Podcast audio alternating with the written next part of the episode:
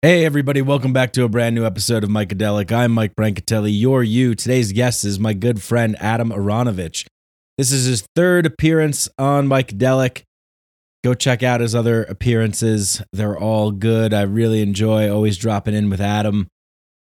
And today we talk about his uh, most recent project, Healing from Healing.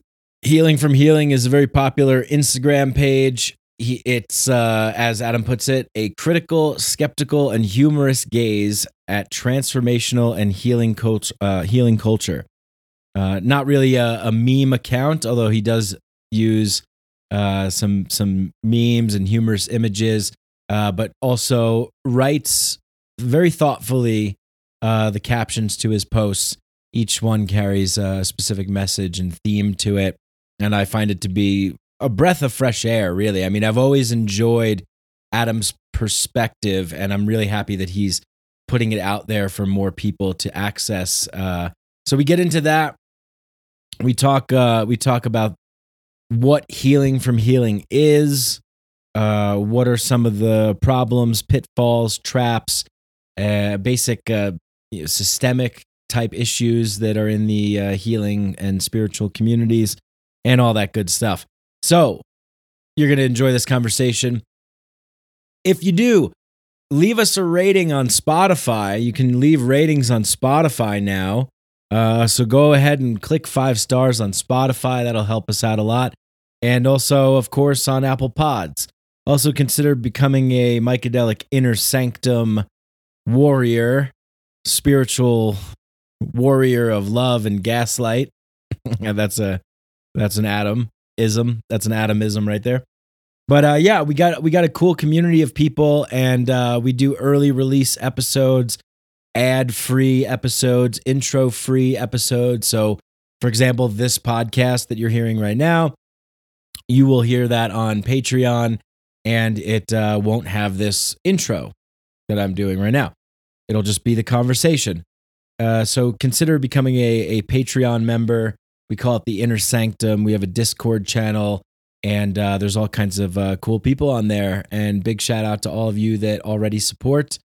Appreciate it. Also, if you're uh, a patron, you get a complimentary uh, alchemy session, as I'm calling them, with me, and uh, we'll we'll dive into uh, we'll dive into that a little bit more. I kind of talked a little bit about my new offerings on the last episode. If you're curious about that, go ahead and check that out. And uh, thank you to our sponsor, Waveblock. Uh, I appreciate Waveblock very much. There's uh, these little stickers that I put on my AirPods. I feel like there was a time where I wasn't, I didn't have Waveblock stickers on, and I don't know, I, I didn't really feel good uh, having my AirPods in. Imagine that, you know, having these uh, AirPods in directly in your ear holes uh, emitting the uh, radiation frequencies and whatnot. So I don't know. Is it is it that detrimental? Is it that much of a problem? Are we all gonna die? I'm not really I'm not really sure. But basically, I think they have a really cool product that's really affordable and it's not uh, it doesn't get in the way. They're just these stickers that you put on. I got one on the back of my phone and I got two. Well, I got you know a pair on my AirPods really not that expensive. And i the way that i see it is like hey why not? What do you have to lose? 20 bucks you know? Uh, especially when you put in the code micadelic at checkout. So when you put in the code micadelic you get 20% off the Waveblock blocking emf frequency radiation uh, from our electronic wireless devices that we all have in our pockets near our genitals in our ears blasting through our brain. I saw a YouTube video with a guy that had a meter and the meter started going crazy. So I'm convinced. Plus, Waveblock is really cool and they're nice and they have a cool looking website and scientific studies to back up what they're doing.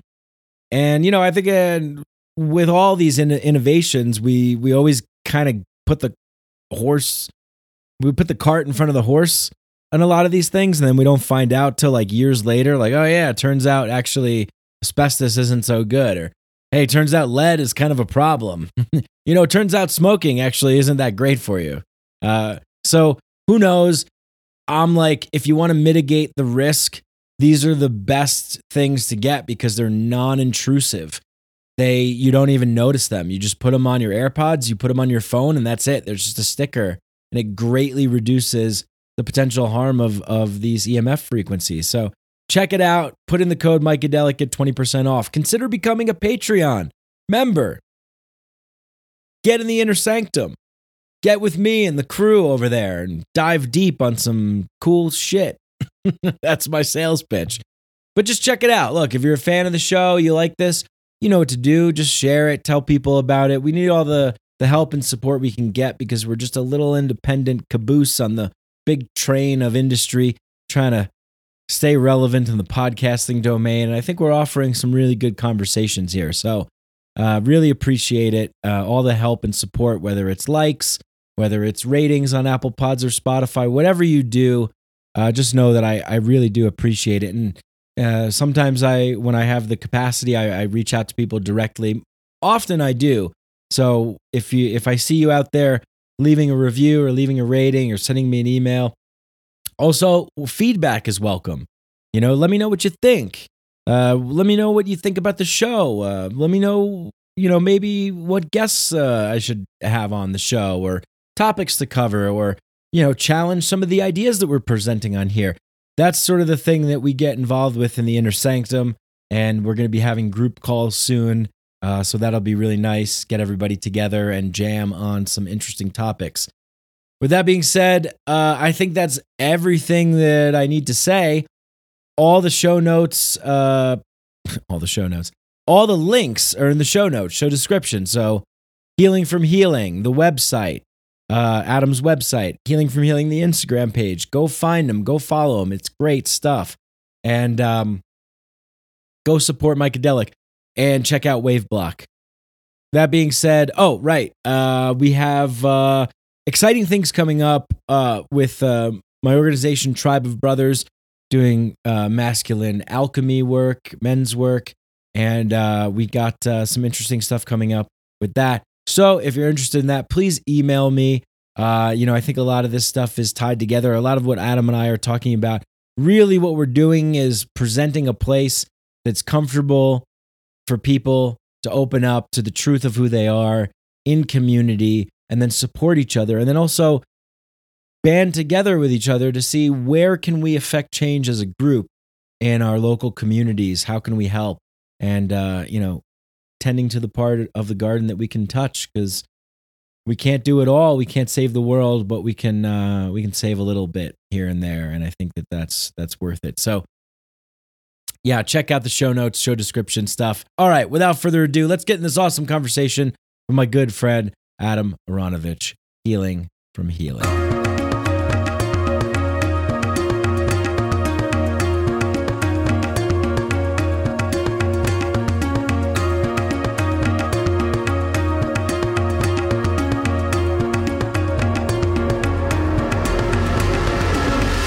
Hey, everybody. Welcome to the show. I'm here with my good friend Adam Aronovich. Welcome to the show. I hope I got the pronunciation of that correct. Did I, Adam? Um, yeah, I mean, pretty much depends on depends on kind of what language you want to say it. If you want to go like the full Hebrew mode, then you go Aronovich. Aronovich. So you have to get yeah, you get to get like the the throaty R kind of sound. Aronovich. Um, yeah, but yeah, cool. you're pretty good. Nice. All right, great. Yeah third time on the show.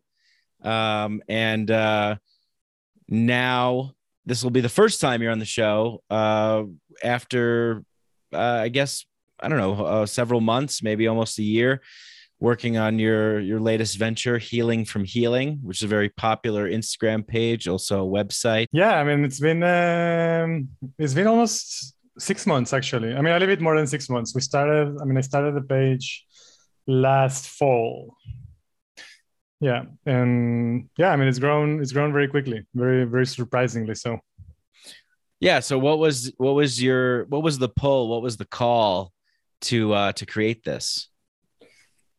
So i mean i think you know for the most part i think the last few years particularly the last couple of years ever since since covid and isolation and the way that things unfolded um allowed me or rather forced me to take a few steps back from the things that I was doing beforehand. I was very pre-immersed in what I come to call healing culture, uh, which maybe I will explain later what I mean by that. But taking a step back or many steps back and starting really seeing the landscape from a different vantage point and realizing that there's many things that I was participating in and encouraging and in so many ways uh, endorsing that I felt somewhat guilty, I guess, and responsible then to actually rectify um, and you know start talking maybe about things that weren't very popular in the discourse about healing and transformation and so on and so forth, but that I felt were very important.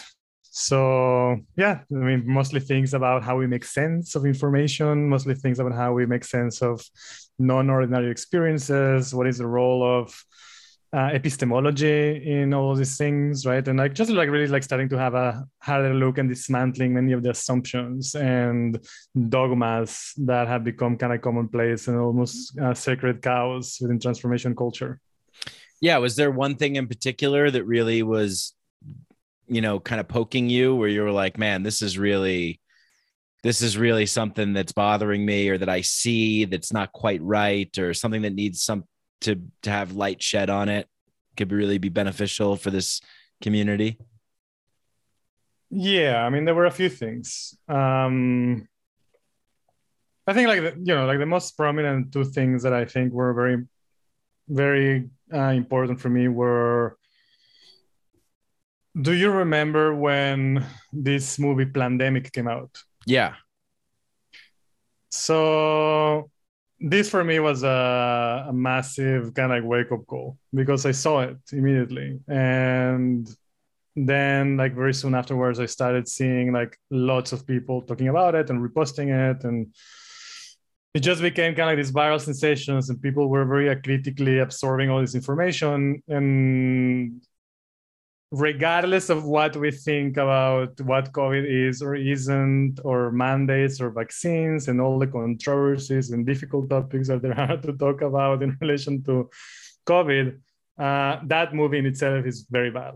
Like it's very poorly made. The arguments are very flimsy, um, and it's just so blatantly manipulative that it really hit me hard to see so many people that I love and respect uh, just fall for that and spiral into a wormhole of, you know, not necessarily like only the conspiranoia that is kind of like part, you know, like the bread and butter of healing culture in many ways, but like that particular wormhole that was particularly bad. Yeah, I mean, there's a lot we can say about conspiracy culture. I'm not here to like be a detractor of it. I think you know you and ha- you and I have had conversations about it, and you know we agree on many things, and we also disagree on some things. But I think everybody can agree that yes, I mean sometimes there are, you know, like powerful people uh, conspiring behind our backs for nefarious purposes, and that's always going to be true as long as we have the kind of systems that we have Mm-hmm. So this is not like a diatribe drive against conspiracy thinking in general or what you know alternative research, but like that particular part of it. So,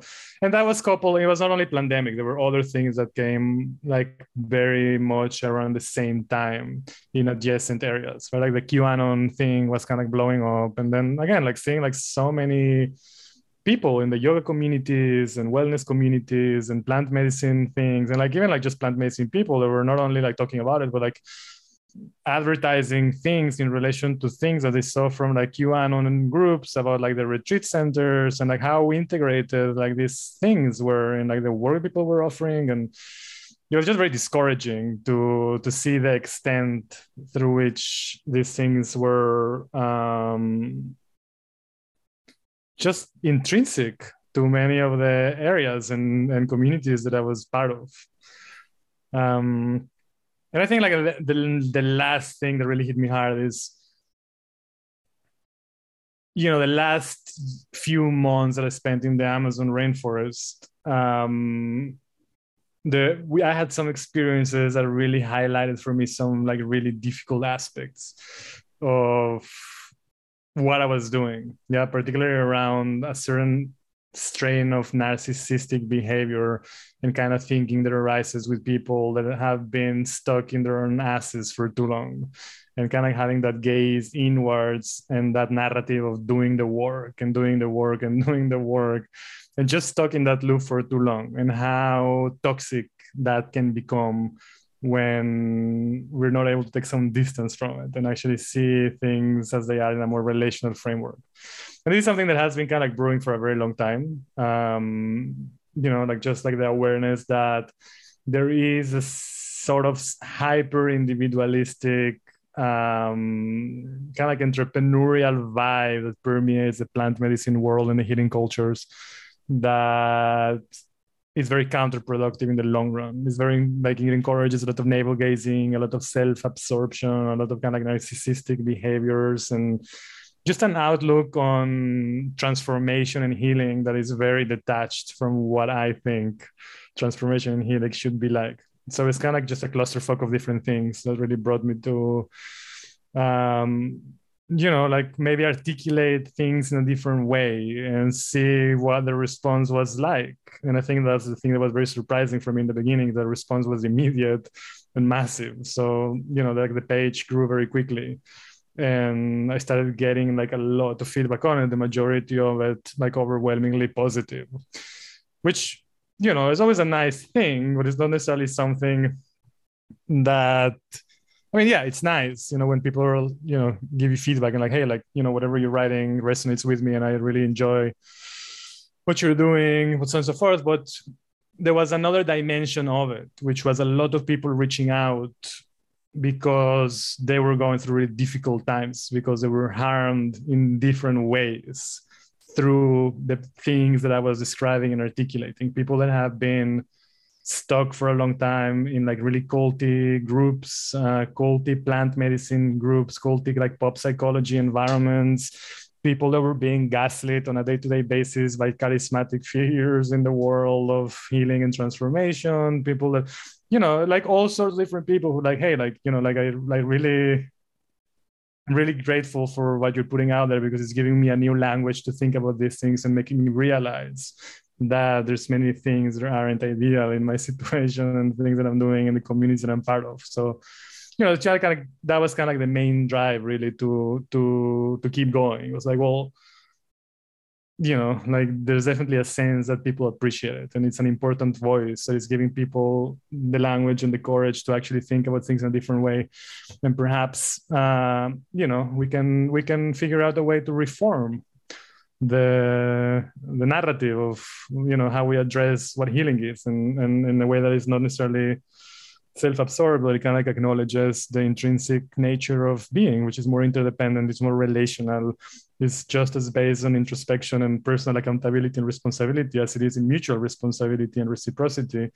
And kind of giving people a perspective where they can start like really analyzing not only like their own personal traumas and their own biographical difficulties and the things that happened to them or they imagine things that might have happened to them uh, but actually other things you know loneliness and alienation and the way that our communities are almost kind of becoming non-existent and the erosion of social connectedness and the ways that you know a culture that is out of balance has an you know an immediate effect in how we feel and you know the health of the environment and its links with the health of the individual. So these other things that oftentimes get invisibilized uh, and made invisible on purpose not only by kind of the medical industrial establishment and the pharma you know psychopharmaceutical industry but also in a long in, in a lot of ways also by you know transformation and healing culture and kind of like the new age strands that are very much still focused on the individual as a main unit of analysis. So I mean that's a lot already. So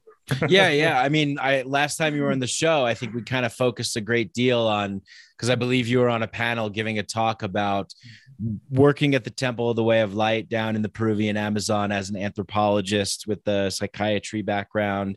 Um, and uh, what you observe there over your time being there, and coming to the conclusion that a lot of the anecdotal uh, discoveries that you made from interviewing people a lot of people referred to the the tight knit bonds that came from community right so yeah, we touched on that last time you were on the show, but I think that you said something really important here uh, in terms of this project, Healing from Healing, and trying to um, invite people into discovering a little bit more nuance and maybe even some paradoxical um, ways of being in the world with this murky landscape.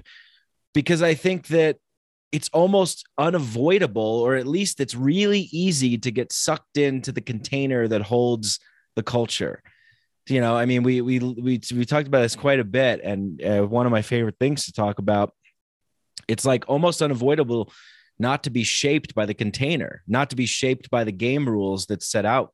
We live in a hyper individualistic, consumption based, capitalist, global, oligarchic sort of culture here, which yeah. it's like if you want to prosper within this culture and everybody is concerned about self preservation, uh, that it, it almost is sort of inevitable that even in the spiritual and the healing community, that we start to take on some of the um, attributes of of the container in which we're playing in. So it makes it really difficult to sort of separate yourself from that? Like how does one even go about doing that? You know i think a lot of people get into something maybe they drink ayahuasca a couple times and they're like wow i could really help people. I could make this a business. I could monetize this. I can i can do all kinds of things. And uh, really they're not really thinking very much well i don't know what they're thinking but eh, regardless how do we separate ourselves from the culture that we're in and and and go in a different way. It's almost it seems really difficult to do. Yeah it is very difficult. All right well that's the podcast everyone. You heard it here first. It's hard and that's it. Yeah. Yeah well yeah it is difficult. There's no way around it. Um, just to clarify, I'm not a psychiatrist. I, I do have a background in psychiatry, but not as a psychiatrist. I work in psychiatric environments for many years um, yeah. psychiatric hospitals, inpatient wards. So my background is in psychology and more recently medical and social, uh, medical anthropology and sociology. Um, so yeah, I mean, what you mentioned, um, there's one there's one term that I that I define that I really like, which is uh, trickle down healing or trickle down spirituality. Yeah, okay. which is right. it's kind of like this juxtaposition of you know one of the most more important neoliberal idea. So like trickle down wealth. You know, the mm-hmm. idea that if you give tax breaks to the rich and you invest in kind of like, you know the businesses of the billionaires, then uh, their wealth is kind of by default gonna get trickle down to the rest of the people because they're going to be able to give more jobs and there's going to be more opportunities for everybody and if like the richest like echelon of people thrive then everybody else by default is going to thrive there's a very very similar uh, phenomenon happening within the plant medicine world and kind of in general, kind of the entrepreneurial spirituality world, which basically say, says something along the lines of like, we don't really care about the peasants, right? Like we don't really care about like uh, serving ayahuasca to like just common people because they don't have much influence, they don't have much power. But on the other hand, if you uh, if you attract like the movers and shakers, if you attract the billionaires and the CEOs and the people that have the actual influence in society and culture, then you heal them, and then you know they have the capacity to influence from the top down their organizations and their societies and communities and so on and so forth. So, and that's kind of like a idea that I've seen very well entrenched in this world, right? There's kind of like that drive towards uh, a sort of like psychedelic capitalism or psychedelic entrepreneurship that is like, well, you know, like we want to go straight for those people that have influence and power. Because if we manage and it's kind of like, you know, the cliche, like, well, what would have happened if uh, Trump had drunk ayahuasca? And what sure, would happen yeah. if, if you gave Putin ayahuasca? And, like, right. you know, people have like this intuitive idea. They're like, oh you know, like if the world leaders and so on so forth. Um, yeah, I mean, again, it's a very neoliberal way of seeing things.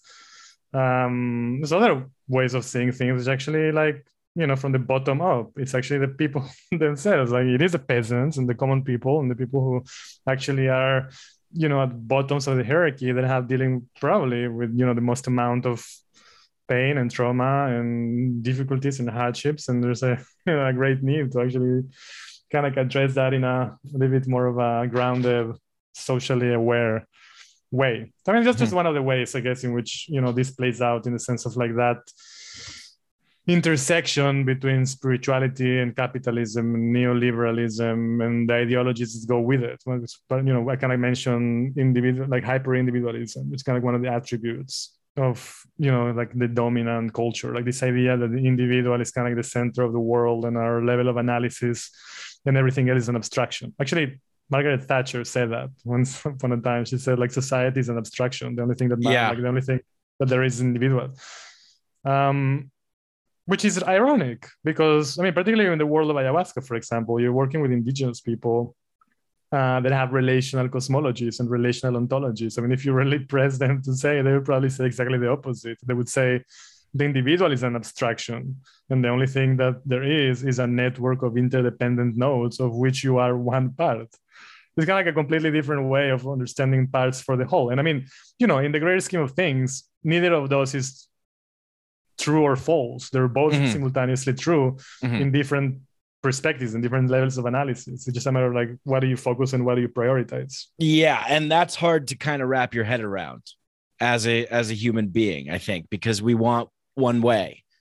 We want to be on a side or a team that makes sense. It's kind of a simplifying, right? Like, all right, just just just tell me the way. Just tell me the the mode of being okay, right. that makes sense. And then I can justify it for what I'm doing. So, yeah, you're right. And then this is also reflected in the spiritual healing community. It's all about healing the individual. I need to heal me. I got to heal my things, my issues. Is that where you were kind of going with that? I mean, it's also become a mantra in this right. kind of environments, right? Like your own personal transformation is the only thing that matters. Mm yeah like the best gift that you can offer to the world is your own personal gift uh, your own personal healing and transformation that's kind of like you know above the lintel as if it were the temple of delphi you know like that's kind of like the, the, the, scripture of the oracle yeah. like your own personal transformation is the only thing that matters everything else is secondary at best mm. yeah well yeah you just you just posted about this transformation right yes. Uh, something i've been thinking about a lot actually because um one, I, there there's there's this inherent need in when you when you find yourself in the healing community in the spiritual community the entheogenic community whatever community of um healing yourself uh that there's this there's this sort of this same kind of and i think this is what you you wrote about a little bit too you touched on the the sort of mechanism of approach is a sort is still this like individualist capitalist mechanism of consumption where it's like I, I'm I need to to be better. I need to improve. I need to get to a certain point. I'm not good enough, and then it all is just it's just all on you. Do you? Yeah, can you talk a little bit more about about the last thought that you had uh, put out there on transformation?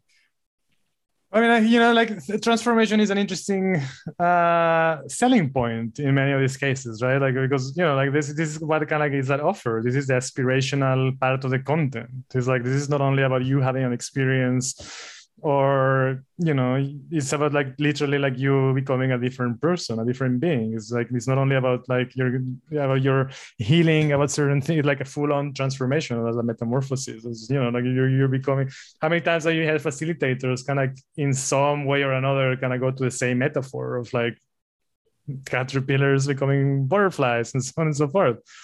Um, but you know when you stop to think about it and what it actually means you know like I mean, sure, we do grow and we do heal and we do mature, and there's many things in life that you know. I mean, we're not the same person that we were a year ago or two years ago or seven years ago, and so on and so forth. And this is kind of part of the natural process of life. But the extent of the transformation, that a person radically altering who they are and what their identity is, I mean, these are things that are very postmodern, in my view. Yeah, like I personally think that we have to be very careful in how we frame things that we're you know because then what happens is we might end up doing more damage than actually we're helping because we end up like spending a lot of resources like just managing expectations. And this is something for example one of the good things i think that happened from healing from healing is that i started receiving a lot of inquiries that people that wanted to figure out like other ways that they can continue their healing path with a different framework because not some, sometimes not only because they felt stuck because or sometimes because they felt like really manipulated or because they felt like they were you know, still stuck in some ideal that was sold to them that wasn't really realistic, and they wanted to kind of figure out what was it, if it was like their problem or the framework they were given wasn't ideal. Uh, and I have had like conversations and sessions with lots of people who reached out to me because they were disenchanted or sometimes like downright like harmed by bad facilitation by unscrupulous coaches you know in the worst case scenario by like you know just like really toxic cult leaders and so on and so forth. Um and I think like one of the one of the main points or one of the things that a lot of people have in common is this disenchantment and this disappointment mm. with a sense of failure of not really accomplishing what was promised to them not really being quite transformed in the way that was you know uh, uh, proposed to them or not quite really have gone through like this incredible healing that they were advertised and they bought into. So when you're advertising retreat centers or workshops or coaching sessions or plant medicine ceremonies or whatever it is, and you're saying like, you know, like come transform with us and come like become a different person and come heal and like, you know, like sometimes a lot of these people are people that are in, in suffering a lot. A lot of these people are people that are in the last legs of you know they tried everything that there is in the market to deal with anxiety to deal with depression to overcome whatever limitations they have and you know because of like psychic suffering. And then you know it's not rare that people arrive to a ceremony or a retreat like this is my last you know this is the last thing that i have. Like i'm my last leg this is the end of my rope. And if you don't deliver you know like what happens then? You know like people are left worse off because at least they had hope before that and now even hope uh, it's gone. So you know there's, there's a lot of kind of like innate dangers in in overblown expectations and unhinged kind of like just like false advertising in many ways. And again like you know like both of us have experience in these things so we know. Yeah, yeah i mean so a lot of people do get a lot out of it and a lot of people you know do experience like an incredible change that you know like after many years of depression anxiety and trying many things they do kind of you know drink ayahuasca or eat a mushroom or do a session or something and they feel something new that kind of like leads them to an actual kind of like longer term transformation where they do feel that you know like this saved my life. I mean this is a very common story right? Like oh ayahuasca saved my life or so on and so forth. So i mean again i just kind of keep trying to go back to finding balance in things. Yeah, I'm not kind of. I think it's very important not to throw the baby with the bathwater. And the reason why we're talking about these things is because they are indeed very powerful and they are indeed very helpful and they are indeed incredible tools that do have incredible potential to help a lot of people. But I think right now we're in a stage where we mainstream them ayahuasca mushrooms lsd like everything is on you know the popular media there's books about it like everybody heard about it like there's a lot of hype about it and now we're kind of like feeling the pendulum swing back into a sort of center. And like, well, I mean, for a long time, these things were demonized for whatever reasons. They were pathologized. They were kind of excluded from the, you know, discourse about what, uh, you know, tools and therapies we have for helping people who are in extreme, you know, suffering and for all sorts of different things. And then we kind of created this hype and we legalize them to some extent and decriminalize them in some places. And then you know we're trying kind of trying to backtrack a little bit and figure out well well yes but there's also risks involved. Yeah this is not all golden. There's a lot of things that require a lot of attention to detail and managing expectations. And having the insight and the capacity to say well i mean yeah there's a lot of potential here for not only therapeutic aspects of it, but also for money making and for reputation making and for ego aggrandizing ventures and all sorts of things that if we don't navigate very carefully, we're going to end up doing more damage than we're actually helping people. And I think what we're seeing now in the last couple of years, at least, at least in my circles, is kind of like that uh, process of taking a step back and saying like, okay, well, yeah, I mean, we knew these things were helpful. We knew these things were you know important but also we kind of push them a little bit too soon and too quickly into a discourse where now it's become a little bit of a liability because we're not talking about the risks and we're not talking about the potential pitfalls and we're not talking about the potential traps. They're not only psychological you know but emotional and all sorts of different ways. So that has become one of the things that I do, you know, working with people precisely who went into psychedelics or went into plant medicines or went into all sorts of things thinking that this was an incredible thing to do. and for whatever reason uh, found themselves worse off than they started. Uh, whether because of again, I mean, many of them because of like culty environments and like the catastrophe that is, you know, the kind of like social rebound that, um, you know, provides for people. Um, yeah, and also different things. So, mm. yeah. Yeah. I think that there's this tendency for humans to move towards something that's like new and shiny and promising and appealing and sort of rest in that place and not necessarily consider the ramifications or the unintended consequences that may come along with it because because everything does. I think there was so much hope for psychedelics and ayahuasca and and plant medicines and oh this is the new thing. And like all we have to do is just do this and then yeah yeah integration whatever and you know we're good. But it's um i think that personally i think that if you don't have a, a good practice of embracing reality as it is. And um, if you don't have a support system of good community that you're gonna you're gonna drown a little bit you know that uh that this it's not a, a panacea. I mean certainly see this is the tricky part. I think that it's like there's so much hype around this healing culture with entheogens that the the nuance gets lost where it's like hey hey we're, what we're saying maybe is like if you are suffering and you've been on SSRIs and you've got uh, a whole host of like side effects that come along with that. Now you're on seven different kinds of medication because of it, and you're really not where you want to be. Maybe this could be a better option for you.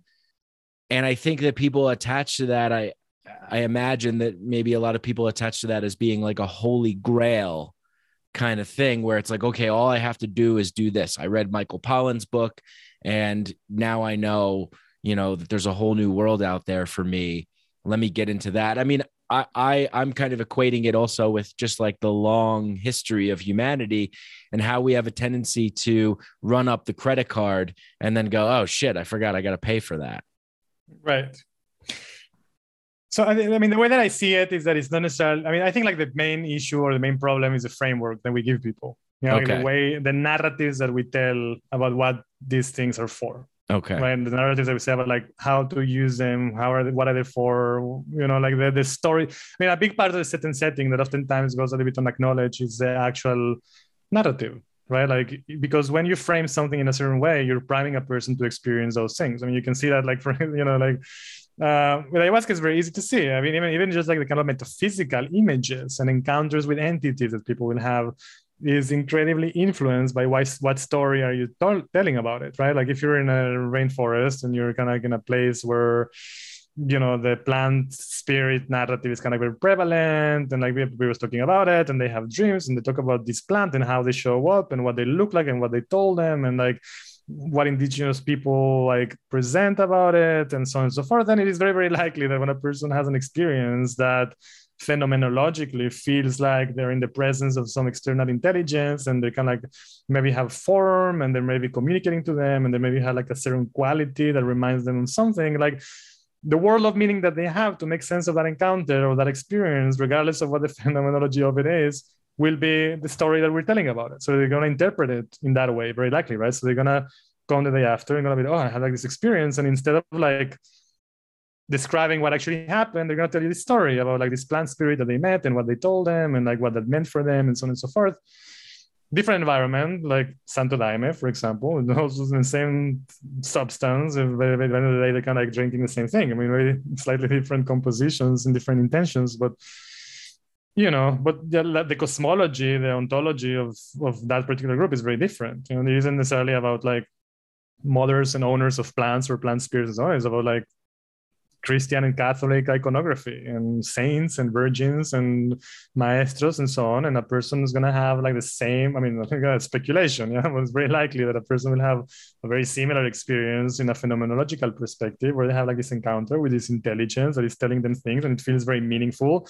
And they're giving them information, but you know, it's not going to be the spirit of Insana is going to be, you know, the Virgin Mary, because that's the world of meaning that they're drawing from in order to interpret what is in, in its essence an ineffable phenomenological encounter. So, you know, and that can apply for everything. Whatever story you're telling about things, that's going to create a framework through which people interpret what they're experiencing. So, you know, all of that to say that whatever framework we're presenting for people is incredibly important. Experiences don't happen in a vacuum. I mean, we tend to, you know, think, oh, like the plants have their own agenda and have their own spirits, and you know, you never know what you're gonna get. Okay, to some extent, but also to a great extent, you know, we can predict things according to what framework people are being given. So the main narrative, the main story nowadays in healing culture is like again, like the only thing that matters is your own personal individual transformation in healing. You have to look inwards. The inner gaze is the only thing that matters. You have to process your childhood trauma and like you know, on earth, all of the different things that happened to you when you were a kid that are the origin of all sorts of different patterns and behaviors and like how why you are the way that you are because your mom didn't hug you enough when you were a child and you weren't given enough warmth when you were three and so on. And like everything draws back to kind of like a very simple explanatory system that is very psychoanalytic but highly individualistic mm-hmm. in its essence. Yeah. And that's an extremely unique new way of understanding what these things are that arises in that intersection between popular psychology, kind of new age spirituality, hyper individualistic consumerist ethos of neoliberal societies. When you look at like what is ayahuasca, you know, when you ask that question, you know, like you, you ask a Western person, oh, ayahuasca is a medicine. Like, there's no doubt about it. Like, that's not even a question. Like, people will get offended if you say something else, right? Like, oh, it's a medicine. Like, that's not a drug. That's not a substance. That's not a, that's a medicine.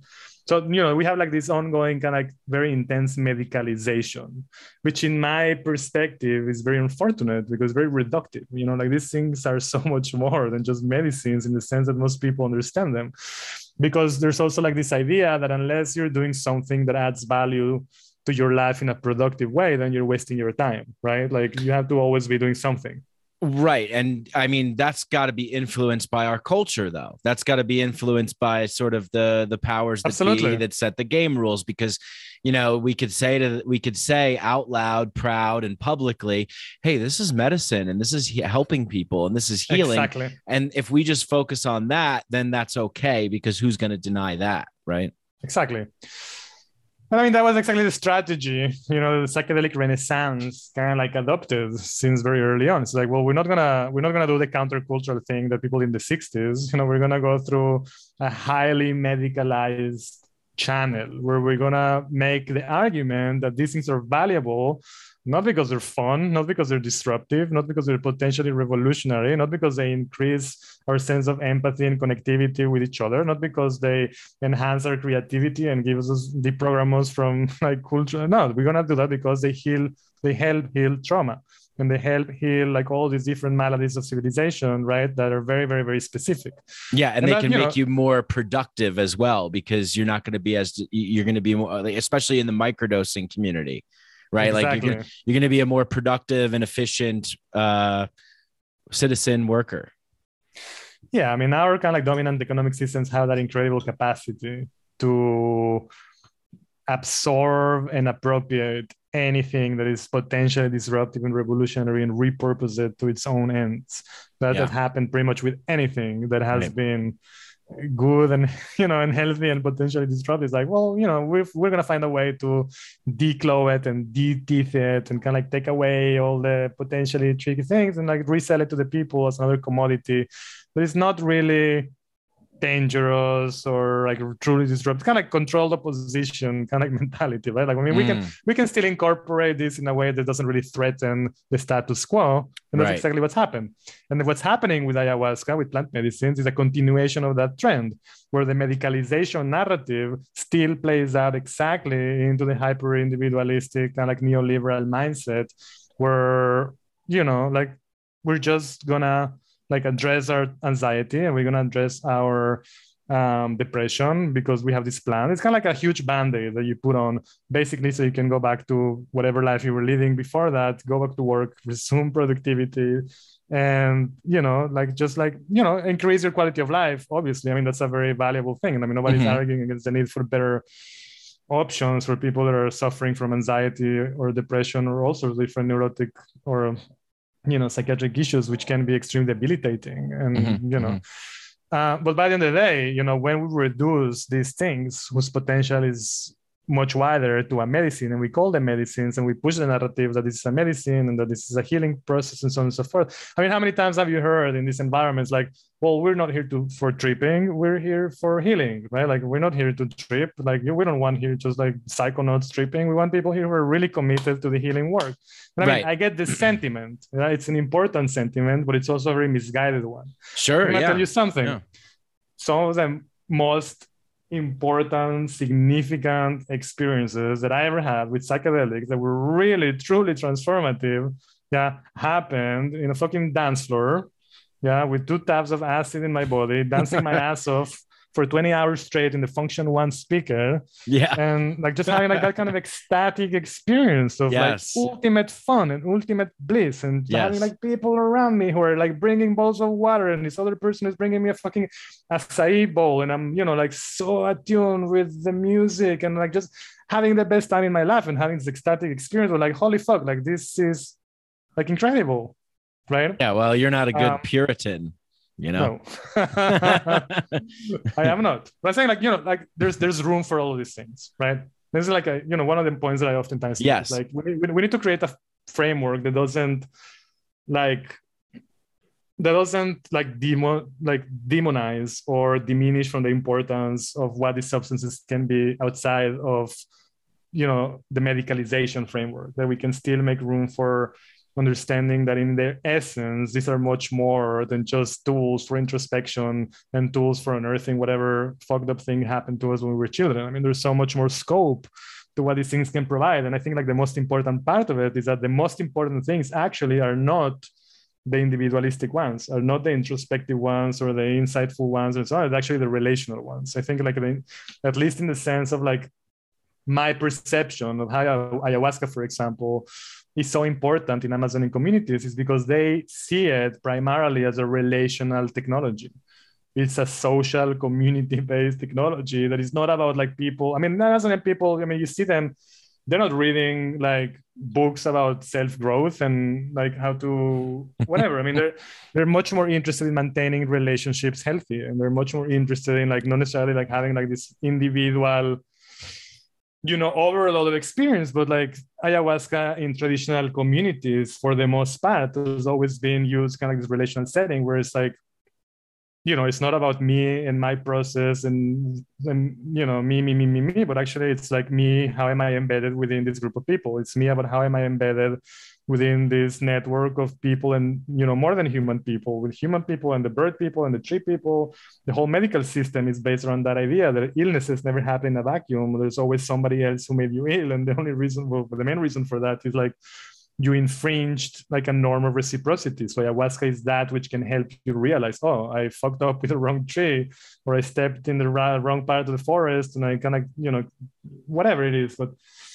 the relational, right? Like the, the they they are meant more than more than in the way that we usually use them in hyper individualistic kind of Western setups. They are meant to really highlight the importance of this eco-social awareness ayahuasca is primarily the tool that allows people to be well embedded within these different layers of being, which is individual, communal, social, cultural, environmental, and to highlight where the, these encounters, where the ruptures, where the short circuits are in this great network of interdependent relationships. So it enhances social coherence, it maintains the harmony and the balance, it allows communities and societies to kind of like keep each other always in check. So we don't really have that in the same way where we do the opposite like we allow individuals to just like run rampant and become kind of this yeah yeah yeah yeah totally i mean i, I i'm thinking of um you know how nature operates and i'll i'll take ourselves out of that equation for now just to draw the analogy because i believe that we're a part of nature not separate from it. However we act as if we're separate from it. But um, you know it reminds me very much of like restoring balance and uh, to an ecosystem. You know if, if there's if there's an issue in the in in a particular part of the land say like uh, the swamps of florida or something there's like uh you know the they there's a not enough fish for the whatever the deer to eat or something right? I don't do deer eat fish? No they don't eat fish. The bear. There's not enough uh, there's not enough uh, fish for the bears to eat. And uh, and therefore you know there's a problem with a certain kind of uh, over vegetation or something like that right? Because eh, what i'm trying to get at and maybe you understand better draw a better analogy here but the point is that it's not isolated to one thing that it's all it's all interconnected. And uh and and that seems to be the major issue is that we and and even with you know psychedelic companies and things like that people wanting to isolate particular um chemicals and and just and say hey this is going to be like the trip without the trip and it's going to do the job for you um to make you better to make you fit in more to the game that we got going on so yeah, I don't know. Maybe comment on that if you like, and then I got another question for you. Yeah, no, I mean, I, I, that's you know, that's that, that's that's that's it. That's what it is. It is like that interconnectedness, and I think you know, there's you know, I often that like I, people will ask me like, oh, what is ayahuasca? What is ayahuasca for? And like, well, you know, anybody who tells you a straightforward answer, what is ayahuasca? What is ayahuasca for? They're either lying to you or self-deluded. I mean, you know, who fucking knows? It's a mystery. It's like a, it's a doorway to, you know, probably the most mysterious realms of experience that a person can encounter. So, but you know, like I think like there is one probably like one experience or one lesson that I personally feel has been the most important to me. And I think it's the most important for most people, particularly people that are living in disenchanted Western capitalistic, materialistic, consumerist societies, which is precisely that deep felt experiential knowing of interdependence. When a person experiences themselves as you know, not being an isolated individual uh, with this kind of solipsistic outlook in the world where everybody else are just like actors playing out in my scene, but actually like I'm just like again like this node in a network of interdependent relationships that demand by their you know inner nature uh, a practice of mutual responsibility and reciprocity and then knowing that you know when we comes down to the actual facts of things like you know like the idea that a person is like exclusively and individually responsible for their own well-being is a fallacy because we know that not to be true. We know, I mean, yeah, we can do a lot to feel better. You know, we can kind of do changes in lifestyle. We can go to therapy.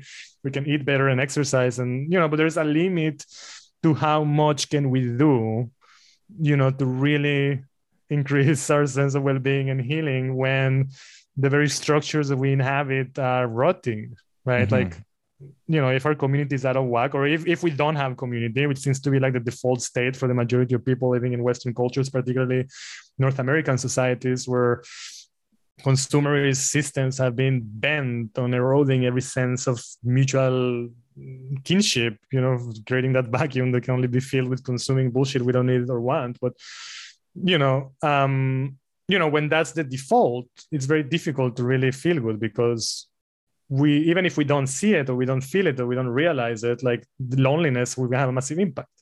We can grow as much as we can as individuals. We can read books and meditate. And, but if we're not well embedded within a network of you know various and di- diverse um, intimate non-sexual non-romantic relationships with a lot of different people as we are supposed to be as social mammals whose limbic system is attuned to other you know beings with empathy and like we mirror each other and we you know if we don't have that which again is like 90% of people in the west don't have that then it's going to be very difficult to really be healthy and happy because there's a crucial part of who we are that is completely missing which is that sense of shared togetherness with other people.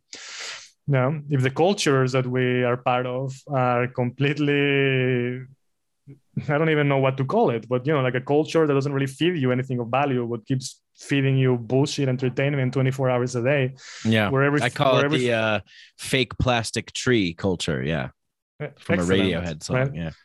Where every piece of art is in fact an advertisement. You know, it's very difficult to remain healthy in that kind of environment because people need art and people need to be you know exposed to stimulation that is intellectual and emotional and you know but nowadays it's very difficult to really get that because again like everything that we call art for the most part is, is an is a veil advertisement it's a product placement it's a content. bunch of yeah it's content everything yeah. is content so you know like what actually is happening instead of people like being exposed to things that stimulate them and make them grow as people. We're being exposed to messages that basically are telling us if you don't buy this product or this service, then you're gonna be more unhappy and you're never gonna look like those people in the ad that are like drinking wine together and smiling. And you know, you know, you're never gonna get that girl because you don't have the thing that she wants you to have. And like just like this constant loop that reinforces our sense of like inadequacy over and over and over and over. I mean, when the main message that you get every single fucking day of your life is like, you're not enough. Well, I mean, is there any wonder that the main issue that most people have in the West, like that sense of inadequacy,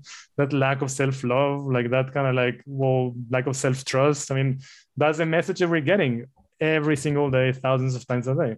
Environments are easy, right? Like, I mean, the environmental aspect is probably the easiest. I mean, if the food that we're eating is unhealthy and the water is dirty and like we're not being nourished, I mean, you know, so but these intrinsic links between individual health, social health, cultural health, environmental health, uh, you know, this medical industrial complex and kind of like the neoliberal system as a whole spends so much effort in making those links invisible because they want to put the locus of the responsibility in the individual. It's like, hey, like we know that 96% of all global warming and ecological collapse is due to, you know, corporations fucking up the environment, but we're gonna shame individuals for taking showers for too long or not recycling. You know? it's kind of like a similar, it's a similar mindset.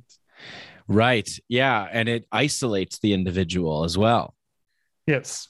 It's very isolating and and yeah. Um there's and then through that isolation there's a loss of meaning in life and uh, also disconnection from from empathy right? Because now it's all about what can i acquire what can i gain how can i improve myself in this vacuum that's not yeah. real. It's this artificial consumerist pipeline uh, to keep the machine running.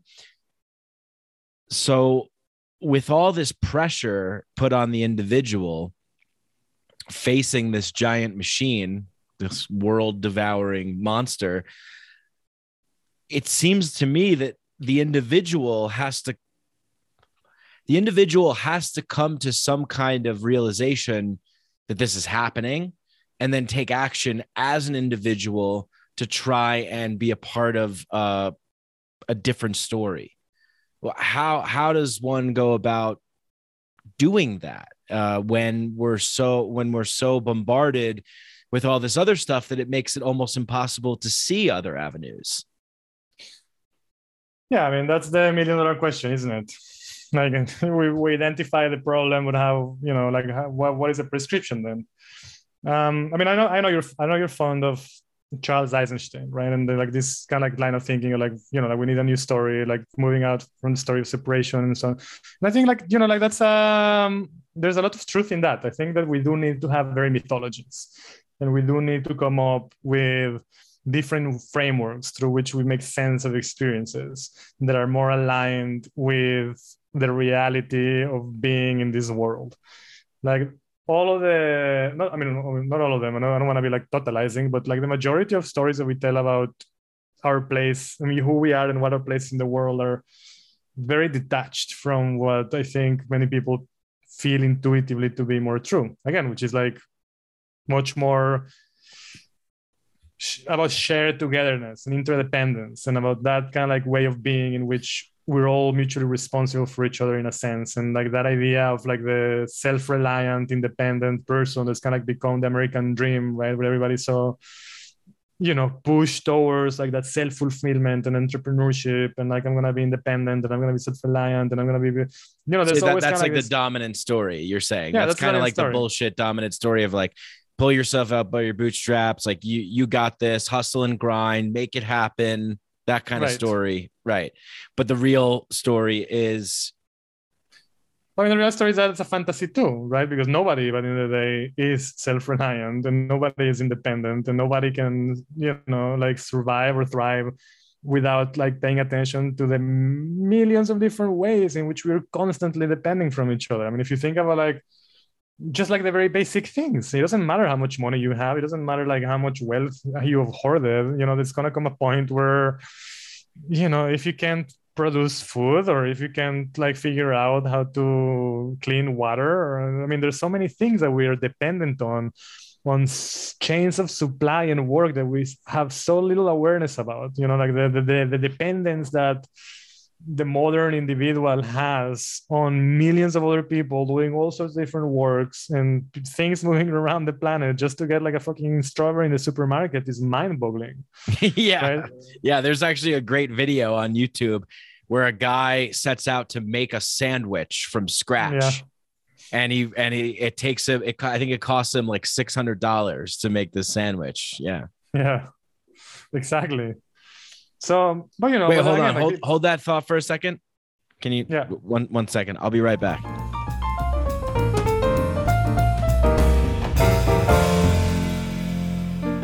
You were saying the uh, um, the individual versus the yeah.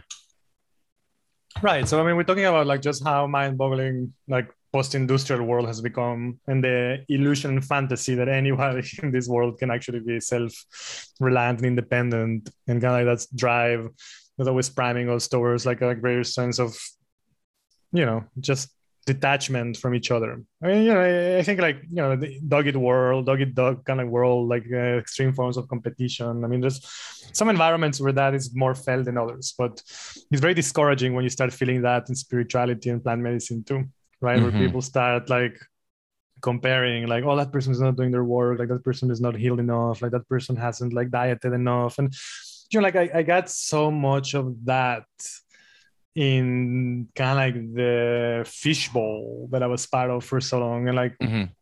refusing to participate in that kind of like competitive healing. You know, like that's something that I actually a new term probably that is worth describing Competitive defining. healing. Yeah. Yeah. You know, like you're gonna be like the, the Kobayashi of competitive healing, just like eating hot dogs on the Nathan's in Coney Island. You know? except that yeah, except the hot dogs are like the infinite stream of trauma. yeah. How many how many how many diets have you done, Mike? How many ayahuasca ceremonies have you participated in? Like, uh, do you manage to like? I mean, how many? You know, is it just like this? This I mean, I, there were like there were like a few situations where during the last stretch that I spent in the jungle, there were a few experiences that really illuminated this for me Mhm.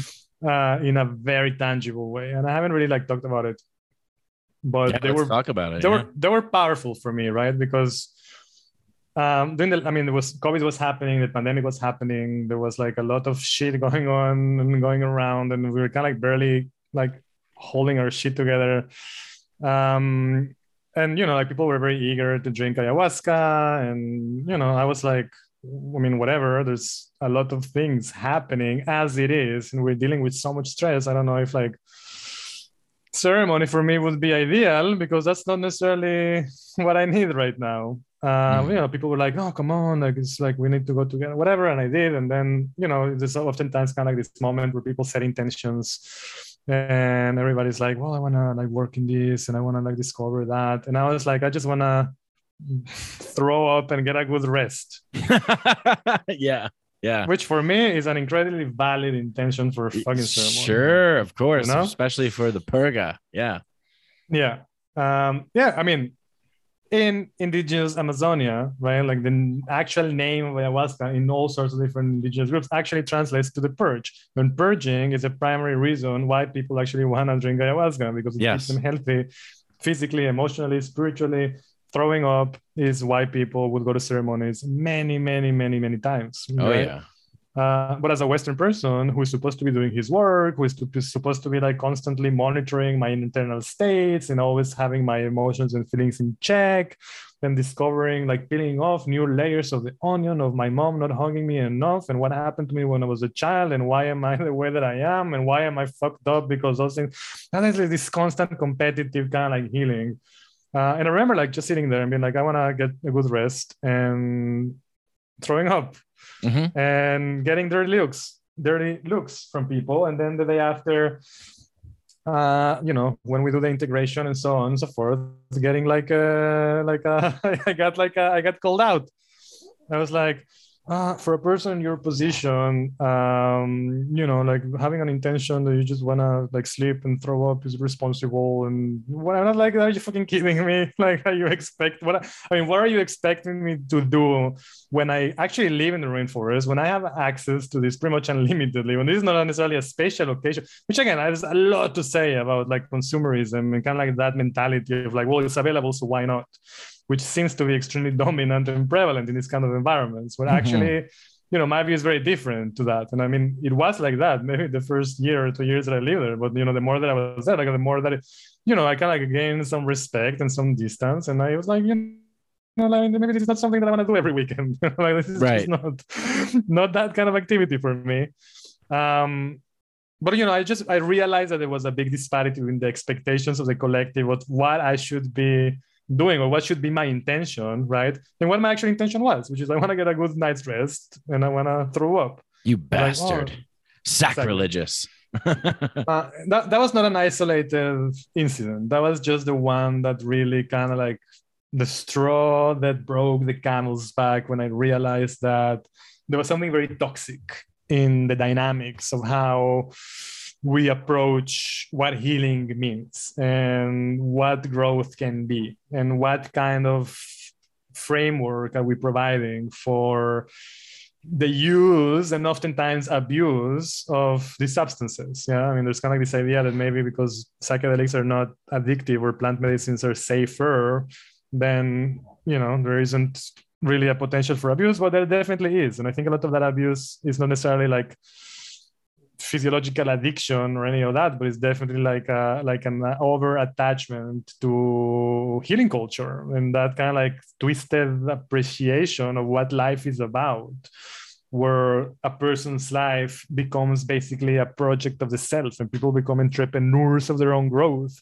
And the only thing that matters is getting to that next layer of the onion and peeling another layer and peeling another layer. And like everybody's life has to gravitate around that without respite without like the ability to say actually i want to take a step back from this because and actually after i left and i spent a few years like doing other things and like to this day i'm having a really hard time actually writing about it like i have shitload of uh, interviews to, to transcribe and a doctoral work that i need to finish and it's just become really really difficult for me to do that because i feel like physically sick sometimes when i start thinking about it um, mm. too much and i feel like like that distance was incredibly necessary for me to actually be able to gain the right perspective. Like i was too much immersed and too deeply and heavily invested in something that ended up not being healthy for me. Mm-hmm, and having mm-hmm. the right distance for it kind of allowed me to actually see why and understand what was. I mean again like i don't you know i have nothing but appreciation and love for most of the people that I met in the last four or five years in the institution and the opportunities that were offered. But I do have a lot to say, not necessarily about the place itself, but about the culture of which it is part and the values and ideas that it perpetuates and, in a sense, kind of like champions. Yeah. And I think yeah. this is not necessarily about that place at all or the people in it, but something much larger that is a cultural movement, that is kind of like a social movement that is really out of balance in relation to understanding what is the role of individual healing and its relationship with the collective. Yeah. Yeah. And and this this attachment to the attachment to the idea of something being on an altar of the sacred and you do not disobey right. that. That to me as soon as i sense that out i know that i'm not in the right place. Because if you can't if you don't have a sense of humor if you don't have a flexibility then you're mimicking the dominant culture and its rigidity. Right. And, and and what good is that? And then as you were talking about it's onions all the way down. Like you are just getting trapped in another carrot on the stick, which is exactly. you are never going to uncover the infinitesimal, unfathomable amount of things that shaped who you are today. And yeah. you can go on that journey, and coaches and therapists and whoever are, are facilitators are happy to take you there yeah. as long as you keep paying for their services right yeah. and and and um it's yeah, it's uh as Chögyam Trungpa has said, like everything can be converted to ego's use. And certainly this is not above that. You know, this yeah. we're right smack dab in the middle of it. Yeah, definitely. And I think I think there's something more insidious than than the economic aspect. Yeah. I mean, I don't think I don't think like you think there's there's something you think that there is something more insidious than the economic? Okay. Yeah. Like I don't think the economic incentives are the most important for other people. I do think there is something rather unique, let's say about you know the ayahuasca scene, for example, where people who go into it as entrepreneurs are not necessarily absolutely driven by money. Yeah. Okay. It may be a lot of embellishment in the narratives that they tell, and there may be like all sorts of different distortions and so on. But you know, by the end of the day, there is a sense of purpose, right? Like the like people savior complex, yeah, ego, definitely. power, absolutely.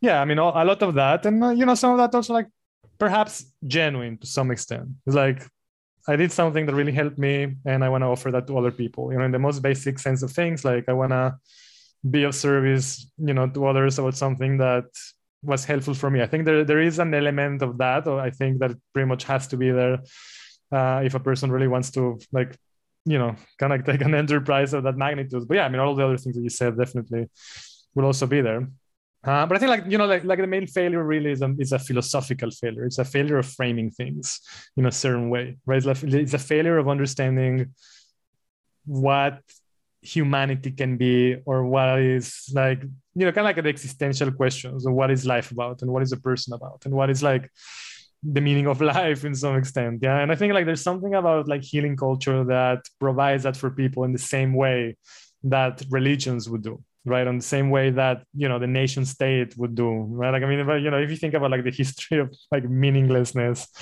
um you know like religions always have kind of like that thing right? Like well i mean this may be out of whack and completely incoherent because who the fuck knows what actually happened. We're telling you a story doesn't make any sense but at the very least you can come to worship every week with a lot of other people so you can have a sense of community.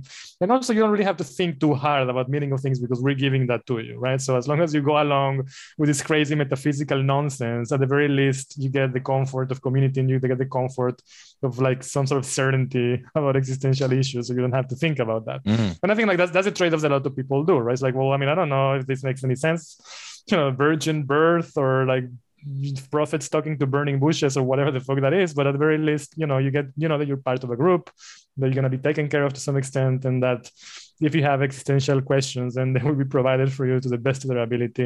And i think healing culture in a very real sense kind of like takes on that role for the disenchanted world of kind of like postmodern millennials and you know other people who kind of like realize well i mean religion doesn't really provide that for us anymore um, you know, and the other narratives that maybe provided that for fathers don't make any sense too either, right? Like there was kind of you know, religion kind of like faded and then there was a nation state and they were like, well, you don't want to be a good Christian, but perhaps you want to be a good patriot and you want to go and serve your country and fight and like, you know, be a good soldier. And you know, people were like, all right, well, let's try that. Maybe that can give me a sense of purpose and I can fly my, I can fly my flag and like, you know, put kind of stamps in my car and like feel happy about it. And people yeah. like, well, maybe that, that isn't, that isn't ideal either. So, you know, what's next? And then kind of like capitalism came along and they were like, well, you want to win at capitalism and you want to be like the monopoly guy who buys everybody else out and you hoard money and people look at you and respect you. Then you have a house in the Hamptons and 400 cars and, you know, people like, oh, well, let's try that. And people are like, well, let's do that. Let's become billionaires and like win at the game of capitalism. And, you know, a lot of people did that. And then they kind of like look back and like, well, yeah, we're still not really happy. Like that kind of like didn't hit the spot either. Like we don't really have a lot of sense of meaning and purpose. So, you know, maybe that's not it either. And then, you know, like we have kind of like modern developments, right? Like more in form of kind of new age spirituality and self-actualization and personal growth. And like, well, maybe what you want to do is like work through all of your trauma and like polish your personality and kind of decorate the mask that you wear with other people. So you know you present yourself in a certain way and it's all very performative but also you know it's kind of like a narrative that makes sense to a lot of people kind of like western neoliberal hyper individualistic postmodern environments where everything is about identity right like well you know like i want to be perceived as such and such and you know i want to recover like that side of who i am and polish those others so I think healing culture is stepping into that role in a very good sense, right? Like we're gonna give you this great narrative where the moral imperative is for you to heal from all your trauma, and grow as a person and do all of these different workshops and do all of these different kind of like large group awareness interactions such as Landmark and so on. So you can like really dive deep into the source of the trauma. So, it's kind of like this endless again, like because you know, by the end of the day, this is endless. This is never end. It's like what you said. It's an onion that has infinite layers. There's always gonna be another layer of the trauma. it's gonna there's always gonna be another thing that happened to you. Why? Because life is fucking hard and life is inherently fucking painful and life is inherently traumatic. And there's always gonna be a partner that's gonna leave us. And there's always gonna be a family member that's gonna die. And there's gonna be an illness that we're gonna have to struggle with. And there's always gonna be more and more and more grief and more and more pain and also joy and also beautiful things. But we're never gonna get to a point where like oh like we're fully healed and we're fully happy and life is perfect and that's kind of like an ongoing process where there's always going to be something. There's always going to be that carrot dangling from the stick. You need to do your work. You need to you know detach yourself from that attachment and you need to um and that's obviously a fantasy. Yeah it's an illusion right? So you know there has to come a point where people can like realize that and say like it doesn't matter how many fucking workshops and retreats I do, or how many ceremonies I attend, or how many weekends at Landmark and different like advanced groups I do. And you know, it's gonna come a point where I have to just like stand up and say, like, you know what? Like, fine, I, I, I acknowledge that I'm a human being in a world that is inherently traumatic, that's inherently painful, where yeah, I done my work to some extent. I maybe get, went to therapy. I tried to the best of my ability to heal my family relationships. So I have like that sense of kinship. I invested time and effort into creating community where is it I live. I kind of like, you know, the gardening. So whatever it is, and I'm ready to participate in life fully, right? With one eye, maybe still kind of somewhat inwards, but maybe one and a half eyes outward and start caring about other people and start doing things for others and start you know like realizing that i'm not the center of the fucking universe and that my hero's journey leads back to the fucking Ithaca and that I, you know after i kind of get my the fucking Ithaca, you know yeah treasures and slay the dragons rescue the princess there's, there comes a point where you have to come back home and share what you found with other people and be of service to other people in a way that is genuine in a way that is not performative in a way that is not just kind of like feeding into that same story of you know whatever it is that healing culture is trying to tell you. So you know, I think like that's kind of like the shift that I would like. The kind of like you know, kind of like long-winded response to your answer. No, that's great. Like, I mean, that's wonderful. I love everything that you said, and and it, it, it it's making me think of like all the times that I personally feel the best. Well, not not all the times, but the majority of the time when I when I'm feeling the best is when I actually did something to contribute to help somebody or something some that it makes you feel good. I don't think it's it's it's uh, some grand mystery that uh, that when you help other people, when you do good, when you participate in a helping way, whatever it is, that you feel a little bit better.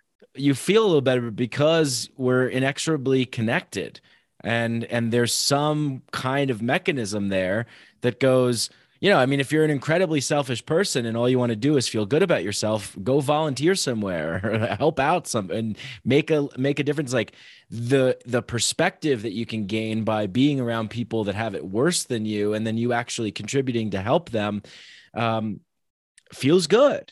You know, and don't do it performatively, you know, but genuinely, you know, I think. And um, yeah, it's interesting as you were talking about, you know, how we've how we've shifted and like oh maybe we'll do this maybe we'll do that like that there Campbell says that like Joseph Campbell says you can always identify what the culture values by the tallest buildings in the city.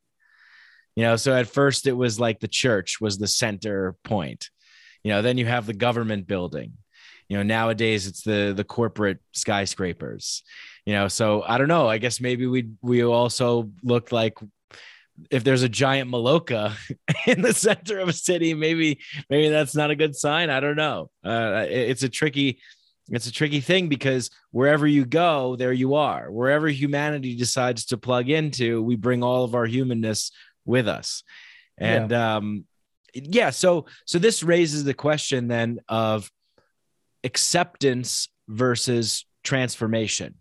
It sounds like that rather than this the preaching of like transformation and reinventing yourself and healing yourself and digging in and digging in and digging in and that continuous endless thing that becomes an industry which then needs to perpetuate the uh, the the modalities in which they're engaging in to keep the industry alive and afloat, right? Like I always think of like self help books.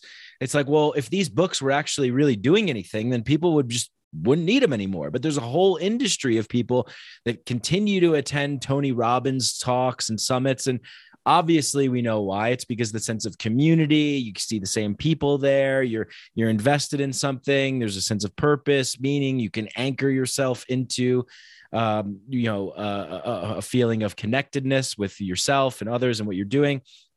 So yeah so how it sounds like what we really need right now is to to accept ourselves fully as who we are and and try and do a little bit and know that we're never going to be we're not gods we're not going to be perfect. Or yeah, rather maybe think... as Ernest Becker says we are gods but we have anuses and we die so. Yeah. I love that. Um yeah i mean i think it's a yeah it, it, it's a it's a it's a nuanced kind of dialectic. I think there's a lot of room for for transformation there's a lot of room for acceptance. I think the problem arises when either of those things kind of like um gets out of whack right? And either we gravitate towards one or the other with paying little attention to the other. So you know it's kind of like this christian uh, prayer that i like. It's like something along the lines like you know god give me the strength to accept to change the things that I can change and to accept the things that I cannot change and the wisdom to be able to discern. So I think like something like that, you know, where we actually do have the capacity to self-reflect and have you know, introspect and mutually kind of like you know hold each other accountable in certain things and say like hey like you know like you need to be, do better at this and i i know that i can do better at that and you know i'm gonna make sure that i do my work you know to together whatever that means yeah. I mean there's also different possible scenarios. And i think it is important that people have the capacity to to want to grow yeah. I mean by the end of the day this this is what it is. We have the gift of self-awareness. We have the mysterious and incomprehensible opportunity to experience consciousness or be consciousness or wonder about consciousness or whatever the fuck is happening in the human experience. Nobody really understands. Um, you know and part of that is like well we also get to make choices about what kind of quality of experience we want to have right? And what kind of quality of experience we want to like be able to offer others and so on and so forth. So obviously you know I, I do think that it's important that people have that capacity and that drive towards healing and growth in a basic sense and you know, something that I think is very important in this conversation is that this is never a diatribe, a diatribe against healing or against therapy or against grow or against like therapeutic uses and medical.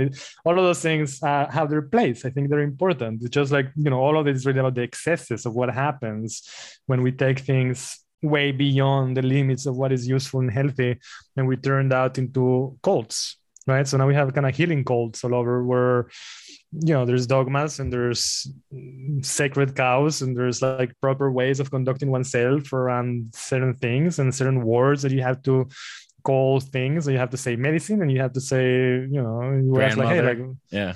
Yeah like what is ayahuasca? Well i don't know. Is it a drug? Yeah. You know i mean? That's kind of you know the most how dare you call ayahuasca how dare you call mother ayahuasca a drug? It's disrespectful. No, no, no. okay well you know whatever. I get it. I understand your position but also it's not that calling it drug is wrong, right? It's just a different semantics, maybe, you know, but we're talking about human language and how we approach things. Um, anyway maybe not the best example. I think like the point is like just yeah yeah there is there is points for for transformation growth healing like all those things. I think it's important that there are people who dedicate their lives towards creating the best environments possible for people to really be able and feel safe and dive deep into whatever it is that they want to do. And you know like those sort of things that are important but i think it's very important too that we do have much better ways of articulating purpose and articulating you know kind of like the narratives that underlie these places and the narratives that we tell about what this work is about and the narratives of, you know ultimately i think it's about you know like the narratives that that we're self-reflective about what are the ideological you know kind of like precepts um, that oftentimes go unexamined that make their way into all of these things without ever really being giving a second thought right? Like there's so much so much that you know healing culture so much of healing culture that comes from like really wonky debunked ideas in pop psychology. So much that comes from like really unhinged metaphysical nonsense it comes from the new age. So much that comes from you know uh, kind of like this out of balance kind of neoliberal consumerist ways of thinking. You know yeah people, g- give me a few examples. Well i mean you know the neoliberal party is really just kind of like that race to the bottom of trauma right? Like well i need to like devote all these resources and energy into like my own process and my navel gazing and my self-absorption and me me me me me me me kind of like that. The individual is the only thing that matters and everything is, else is an abstraction. Um, you know that's kind of like one of the staples of healing culture. I mean not for everybody not all the time but for the most part it is kind of like understood to be an extremely individualistic personalized process where again like that kind of like cliche right like you know, the only thing that matters is your own personal transformation and so on and so forth so that's kind of mm-hmm. you know uh, you know, in consumerism, which is very easy to see, you know, like you have like all these retreats and all these ceremonies, and there's always kind of like somebody selling you something, and if you don't really realize it, they're already kind of like, well, you know, integration sessions and you know, coaching and you know you gotta do more retreats and more dietas because one is not enough and whatever it is that you want to achieve like if you want to like heal from that then you have to spend a month and then that's not to be enough because there's always somebody else some, something else is to come along and mm-hmm, maybe mm-hmm. you didn't maybe you ate something you shouldn't so you have to whatever there's like a, there's an endless carousel of services and products and things that are to always be you know aligned because it's never going to be enough. And that's not only because of how the market is structured but like the same person kind of like in that loop of like endless self-absorption and entrepreneurship of the self. Yeah. Um pop psychology there's a lot. I mean pop psychology popular psychology i'm saying like you know i mean there's psychological ideas that maybe they become very popular, but they're not necessarily universally accepted, or at least accepted by not even the majority or a you know significant group of you know people in that discipline that can actually validate, like, well, you know, like this makes sense. There's a lot of ideas like that in healing culture. Um, you know, in all sorts of different ways. You know, starting from the idea, for example, I think like one of the most significant ones is um, the controversy around um, recovered memories, right? Which is kind of like a staple of ayahuasca work in psychedelics is this idea that if you drink ayahuasca, it might shed light on, you know, like early childhood experiences and what actually happened when you were a child. And, you know, and oftentimes people do experience that and was like, well, I had like, you know, like how many times I facilitated workshops with people that were like, um, you know, I kind of like have this memory that resurfaced in, in ceremony were were were you know like this person my uncle or my father or like a person that i knew or like a friend from a family. And i had like kind of like this vague memory of them kind of like sex- sexually assaulting me right? Um, and this is an incredibly tricky thing to navigate because i mean what are you going to say to that person? You're going to obviously kind of will you know validate the experience to the extent of like how that felt and whether it felt was real but you can't you can't allow them to take things literally and say well you know that memory let's say it actually happened 100% and you need to go and confront that person and like go to the police. I mean this is an incredibly tricky territory to navigate and there's a lot of I mean, it should be kind of like pretty obvious that you know these things are, require a lot of nuance and interpretive qualities and critical thinking and under, understanding that you know recovered memories need to be taken with a huge grain of salt because even within kind of like the psychological disciplines there's a huge debate that has been raging for decades about the validity of recovered memories because i mean ayahuasca and plant medicine is not the only technique that has kind of like surfaced in the history of things that like purportedly kind of like allow you to kind of remember things that you suppress or repress. And you know, but it turns out, um, well, maybe suppression and repression are not actual real phenomena. You know, maybe that kind of psychoanalytic concepts that we take for granted. And I mean, we tend to think like, well, something was really painful or difficult during childhood, and you know, it was so difficult to bear that we have to suppress it so we don't remember it. But the impact is still there, and the trauma is still there. And then some point during adulthood, if you tap into the right place with the right substance or the right technique, you might be able to actually remember what actually happened. And uh, maybe, maybe yeah. Very likely no. I mean we do know that memory works in you know very tricky ways. We know that most of our memories are confabulations that we never really remember things the way that they happen that our memory is extremely fallible that our imagination plays a huge role in how we remember things that the narratives and ideas and identities that we have about ourselves and the world greatly structure what we think are objective memories. So there's a whole range of things that can go wrong in that scenario when a person thinks that they lived something that actually happened and maybe it did and maybe it didn't and how do you approach that so you know, that's just one example. I mean, recovered memory is a huge, huge, huge, huge um, debate uh, Yeah. uh, and controversy that's still happening within psychology. But again, like one of the staples of plant medicine work, right? Like, well, you need to work on your childhood trauma, and this is the key to unlock those memories. Sure. Uh, yeah. Very dangerous. Very dangerous. Yeah, I think about like uh, people that have, um, you know, UFO abductee reports and and things like that as well, and then also things that happen in dreams, you know, Yes. and and how that you know my my interpretation, uh, and I'm not like set in this way, but I think it makes sense to me is that a lot of things that happen in dreams are a lot of things are just kind of like representations like using a person because that person represents something to you. It doesn't mean that that person actually did that thing or, or will do that thing but they they represent something to you. They evoke something to you and it's your body your mind's way of making you know shining a light on something or telling a story or whatever. I don't that that's just one aspect. Uh, of course there's also like uh, different different interpretations but but yeah i mean it's it's just it is a tricky thing when we start diving into the mind and into you know the, the endless abyss. And then and how how do we interpret that? The frameworks that we use the context uh, who we are in our lives and what our ideologies are and beliefs and our perceptions all influence all that stuff. So yeah it's a it's a murky yeah It is very murky and very tricky to navigate, and you know, very important, very important that we develop capacities for critical thinking. There's a quote that I oftentimes like to use, right? Like um, E.B. Wilson, who- E.O. Wilson, was Mm. um, biologist, who recently died, and he used to say something along the lines like, you know, the real problem with humanity is that uh, we have Paleolithic emotions, medieval institutions, and godlike technology Mhm, mhm. um, which is kind of like a way of saying like you know we we haven't really developed the capacity to use our technology very wisely which Mhm. i think is very true when it comes to psychedelics and plant medicines i think we have like this incredible key that unlocks you know this dimension of experience that is ineffable and mind-boggling uh, but we don't really know what's the best use for it. And we tend to either misuse it or reduce it to something um, you know there's a little bit of underwhelming for what it really can be.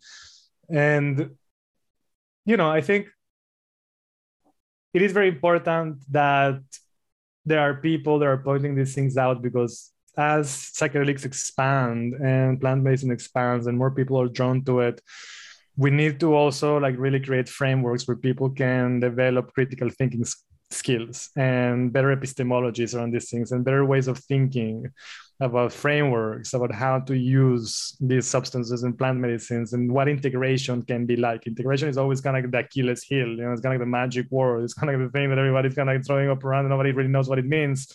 Uh, integration is never gonna be anything as long as it is still within the medicalized hyper individualistic framework, which is Yeah. ridiculous. amen It doesn't Yeah. matter what kind of transformative insight you think you have.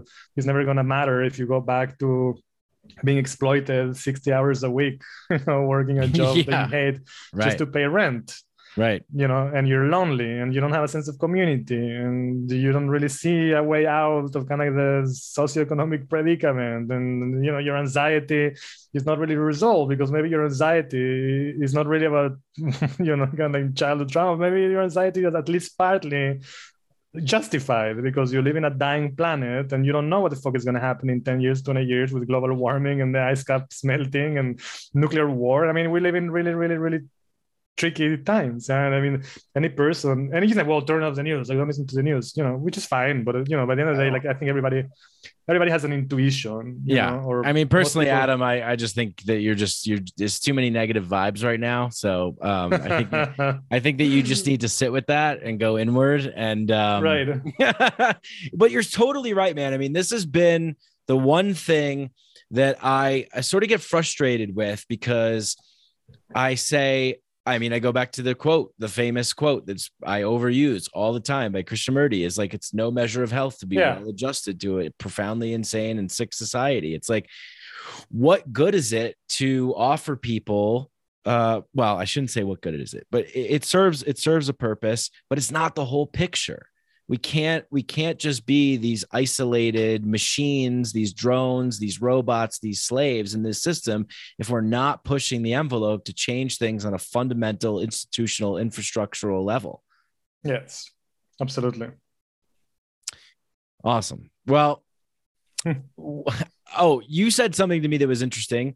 You uh you said i remember when we were talking about healing from healing a while ago you said that your uh uh calling, I believe, was that you believe that the people are whole and complete.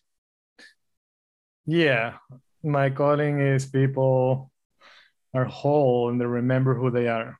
Rem- okay, they're whole and they remember who they are. Yeah.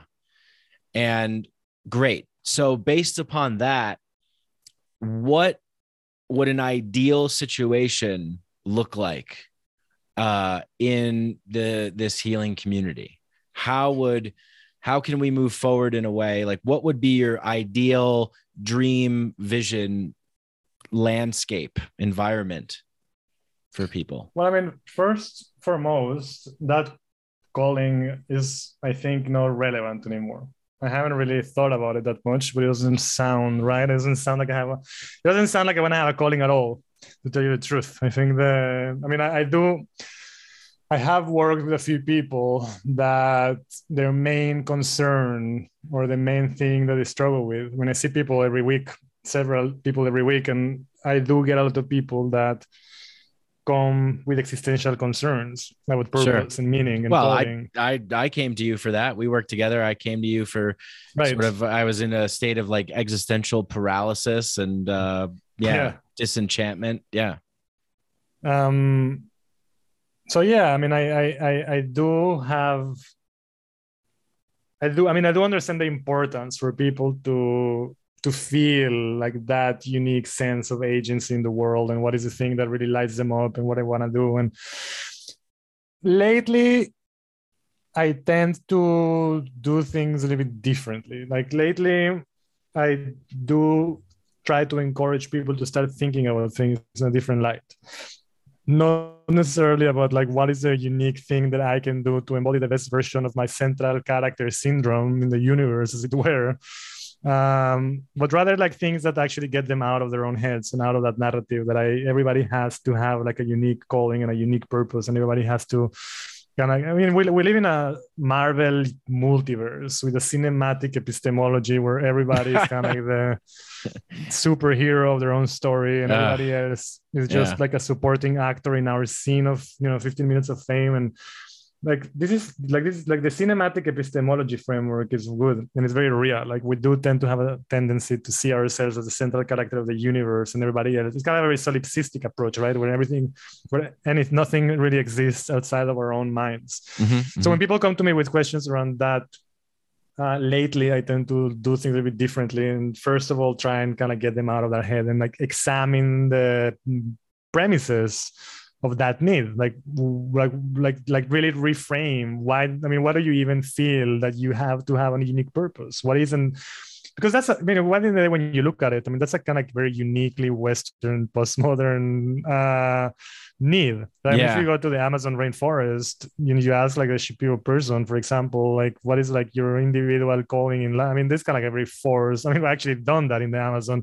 It was an incredibly forced process. They don't think in those terms. If you really force them and press them to, they will come up with something like something you know people experience joy or people are happy or something like really basic because you know they, they, they, they don't they don't like they, they, they, the perception of personhood, the perception of agency, the perception of individuality, the perception of our place in the world is very different. We have a very unique one, again, which is very cinematic. It's very Marvel yeah. multiverse, kind of like.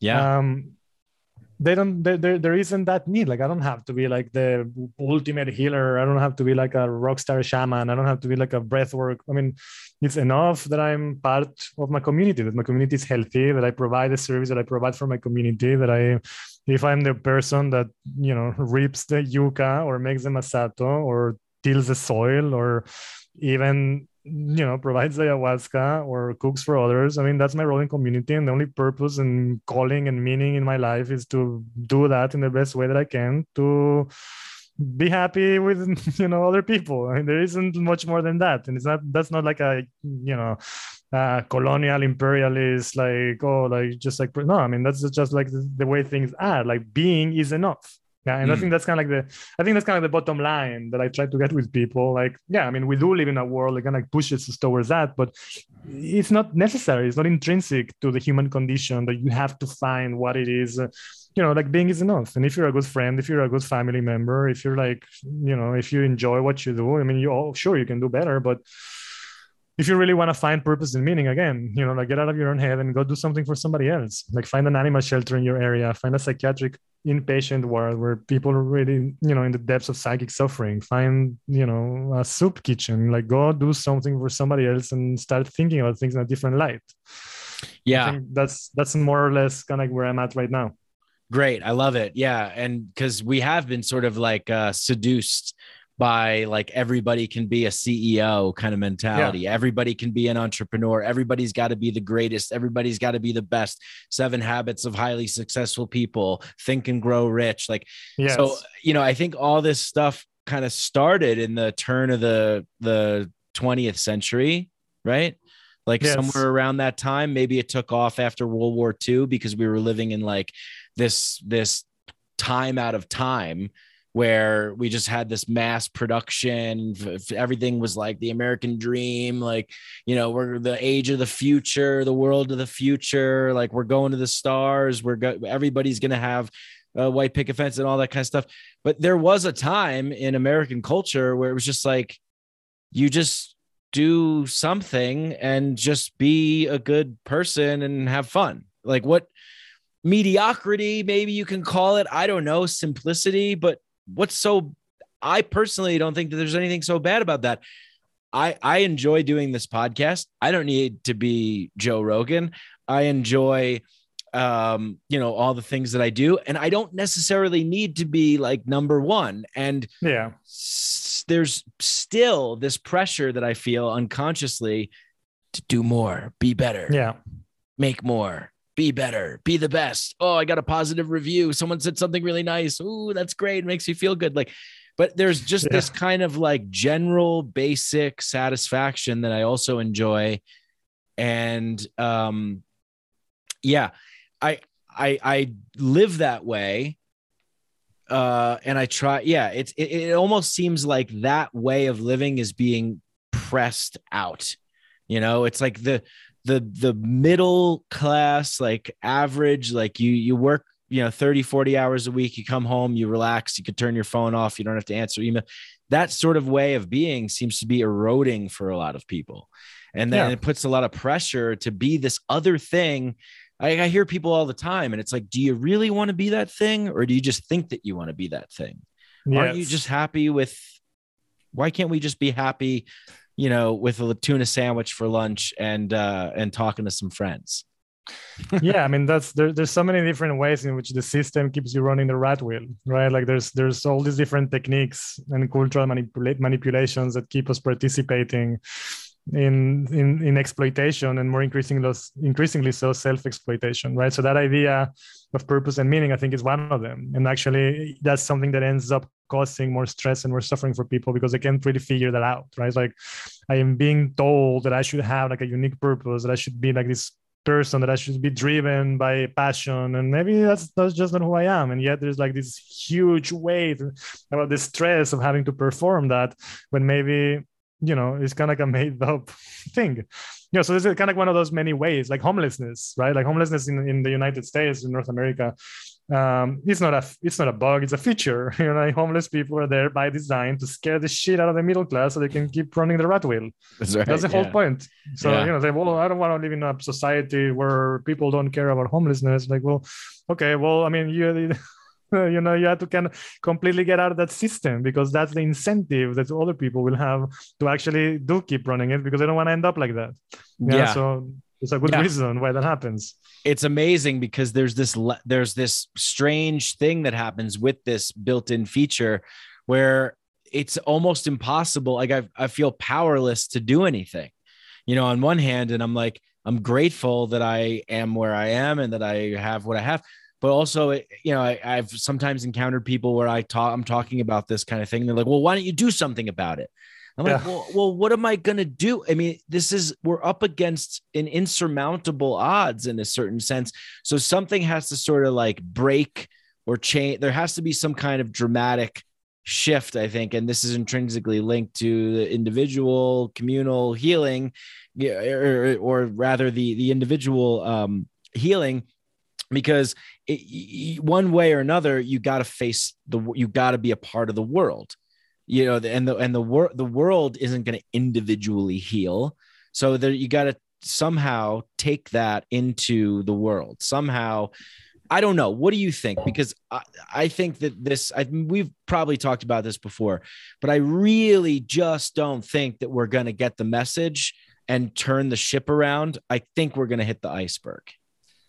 I think we already hit the iceberg just don't fully know it yet the band's playing yeah we're all like oh that's nice music i think I mean, that's right not that's not just me. Yeah, I mean, there's kind of kind of kind of consensus amongst climate, environmental, climate scientists, environmental scientists, and people in relevant fields that you know pretty much kind of like we're past the window of opportunity for anything that is reversible. right We're we're already fell from the precipice. We just haven't hit the ground. so We just- haven't yeah. felt it. Right, right, right, right. so um, you know i mean i i try to not get into a overly apocalyptic mindset because i don't think it's healthy for me uh, Yeah, I, yeah, I, I- went I- through that Right. And I'm not I'm not going there necessarily. I'm just saying that like the the change that we so badly want to see actually probably isn't going the healing isn't going to happen until we feel it on a un, until we feel it on a collective level. Yeah Till it hits Well, it, it hits I- home.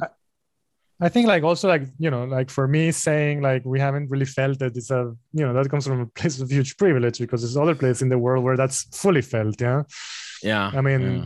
the deserts of Pakistan and India reaching like 50 degrees Celsius every summer. The ice caps are melting. There's all sorts of very, very, very felt consequences of climate collapse happening in other parts of the world. For sure. We don't have Yeah. the privilege of having these conversations in a more abstract level. Yeah. But I mean, yeah, I mean, I think like that what you mean, or what I think you mean, what I would mean is that uh, we're not gonna like realize that until the effects are felt also and even in the midst of you know western industrial society and even our barriers of privilege are not enough to shield us from it. And you know food scarcity is going to be a thing and water wars are going to be a thing and who knows right? I mean there probably already are in all sorts of different ways that we're not aware of. Mhm, Um, mhm, mhm. I don't remember who it was, but there was there was a probably was a spiritual teacher or somebody, and somebody asked uh, if you know if you knew that the world was about to end, what would you do? Right, and the answer was um, I would plant a tree. And I think that's something that I kind of like always keep in mind, you know, that whatever it is that we do in this time and age is not necessarily for the sake of what the results of it would be in the long term or what our survival chances are going to be like. It's just like the the act of doing things despite the odds and despite the chances as an act of beauty and poetry and rebellion in itself. It's like, I mean, fuck it. I'm having I'm having a kid in a couple of weeks, you know, which Right. is something which is something that I for so many years I was I dreaded and I was so afraid of. And my main fear was always why the fuck am I gonna bring a child to this world and what kind Mm. of world am I gonna leave for her behind you know and what kind of like person would do that? Like what kind of what, how responsible you need to be right. to be aware of the magnitude of the predicament that we face collectively and still have the audacity to bring another person that is going to have to deal with that bullshit in the future. Um, and here i am you know about to become a father and it was planned so i don't even have the excuse of that being a mistake or anything it was planned and it was a decision that we made and i think the rationale was something similar you know like somebody's going to have to deal with that. Uh, you know it's going to be me for sure. It's going to happen in my lifetime i imagine. Um, there's going to be a new generation of people. And i think like you know the thing that really balance the, the decision making process uh, and maybe this is a rationalization i think it might be a rationalization but the thing that really balance the tip the balance when we're trying to make sense of family was the idea that because I don't see any viable solutions and I don't have much hope that humanity is going to make it through, it doesn't mean that other people wouldn't see them. It doesn't mm-hmm. mean that they don't exist. Mm-hmm. And I think there's something about our generation that we probably don't have the right eyes or the right way of making sense of data or the right way of addressing existential threats, that there's kind of like a general sense of despair. Mm. Uh, but because we can't imagine solution, it doesn't mean that they're not there. You know, it doesn't mean that somebody else would not. And if anybody can do that, it's going to probably be a different generation, a generation that's not going to have the privilege that we have to be distracted by Will Smith slapping Chris Rock and all sorts of like different, completely relevant garbage tainment bits and pieces. Yeah. But from the moment they're born and the moment they breathe, they're going to have to deal 100% of the time with coming up with solutions to existential predicaments so that's my hope you know i mean it's a big task. I know it may be unjust but that's the world that she's going to have to deal with. And i have hope that maybe you know i know me i know jen. I think we can do a good job in transmitting yeah i think you guys are going to do a great job. Yeah and i think of it as like the fusing together of two people that creates this this one person from the two that you know then can sit in the shade of the tree that you're planting. So exactly you know i think that's great. Awesome man. Well this has been a fantastic conversation. I could always talk to you uh you know for hours and hours. Uh, i gotta get going but healing from healing. Yeah. go to healingfromhealing.com yeah healingfromhealing.com is a website where there's you know there's a blog that is updated semi regularly and there's a little more info about you know work that i do contacting for people who want to reach out mm-hmm. seeing people individually cons- yeah consultations or longer term integration processes so on and so forth. There's also different configurations. Uh, i'm happy to work uh, right now i don't have a whole bunch of space but i definitely can consider um, you know like adding one or more one or two people to my to my schedule. Uh, and the instagram page really which is where i put most of the memes and texts and so on and so forth yeah i feel like the instagram page is a good representation of of who you are too because you you include a lot of humorous imagery and uh playfulness to it which is much needed i always appreciate that very much yeah thanks everyone for listening go check out healing from healing Micadelic, of course. Give us a rating on Spotify and on uh, Apple Pods as well. And uh, consider joining the Patreon. All the links are in the show notes, show description. Thank you very much. Till next time, peace. Hey, hope you guys enjoyed that episode as much as I did. Go check out Adam's stuff. Go check out my stuff. Leave us uh, ratings, reviews, give us support. Uh, do the things that you do in the world when you like something and make it digital because that's the way that uh, this thing works and consider becoming a Patreon. Uh, go up. I keep saying that. Consider becoming a Patreon. Consider, you know, really monetizing your business so that you can rival Patreon and become another Patreon. Become a, a mega corporation. Become a patron. Links in the show notes, show description. Check it out. leave us five stars on Spotify and Apple Pods. Love you. Bye.